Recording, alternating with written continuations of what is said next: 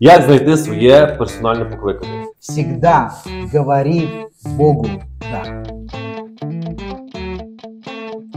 І все? Теперь смотри. От в церкву людина приходить. Да. От як їй От- знайти своє, от що вона має робити?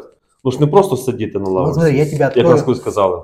Я открою таким людям, я хочу открыть великую тайну. И эта тайна заключается в том, что мы рождены с тобой для совершения маленьких добрых дел. Люди же часто думают, что они рождены для огромных, больших событий. И они долго ждут, когда же в их жизнь придут эти огромные, большие І більше нічого не возможности. роблять, виходить. Тільки чекають. Поэтому они ждут, потому что те мелочи, которые тут рядом, это все не для меня. Я рожден для великого. И вот когда человек вот сфокусирован вот на такой «я рожден для великого», он не замечает эти маленькие возможности, которые рассыпаны вокруг него, через которые, выполняя которые, совершая которые маленькие добрые дела, он приходит в свое большое предназначение, призвание, поклыкание. То есть мы в такой культуре живем, что ты великий, ты рожден для великого.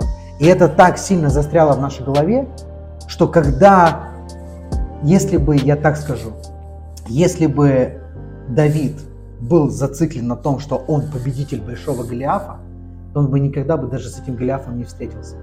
Потому что как раз так к Голиафу он пришел благодаря тому, что обычная житейская ситуация. Отец говорит ему, сынок, отнеси еду своим старшим братьям, которые там воюют. Саме елементарне получається. Самое элементарно. И он, говорит, и он говорит, yes, sir. Он говорит, да, батя, давай я это сделаю. А если бы он был такой капризный подросток, который, да что там сам, иди слуг там каких-то отправь. Понимаешь? То есть, но благодаря тому, что у Давида было правильное сердце, а, он отреагировал, он просто проявил послушание своим родителям. И через это послушание он пришел к своему огромному такому событию, которое, ну, для него это было призвание, да, он вошел в свое призвание, вошел в свое предназначение. Поэтому всегда Богу говори «да». Бог может тебя спросить что угодно через родителей, через твоего пастора, через твоих друзей, то есть через нужду, которая, ну, с которой, которая возникла там на твоем пути.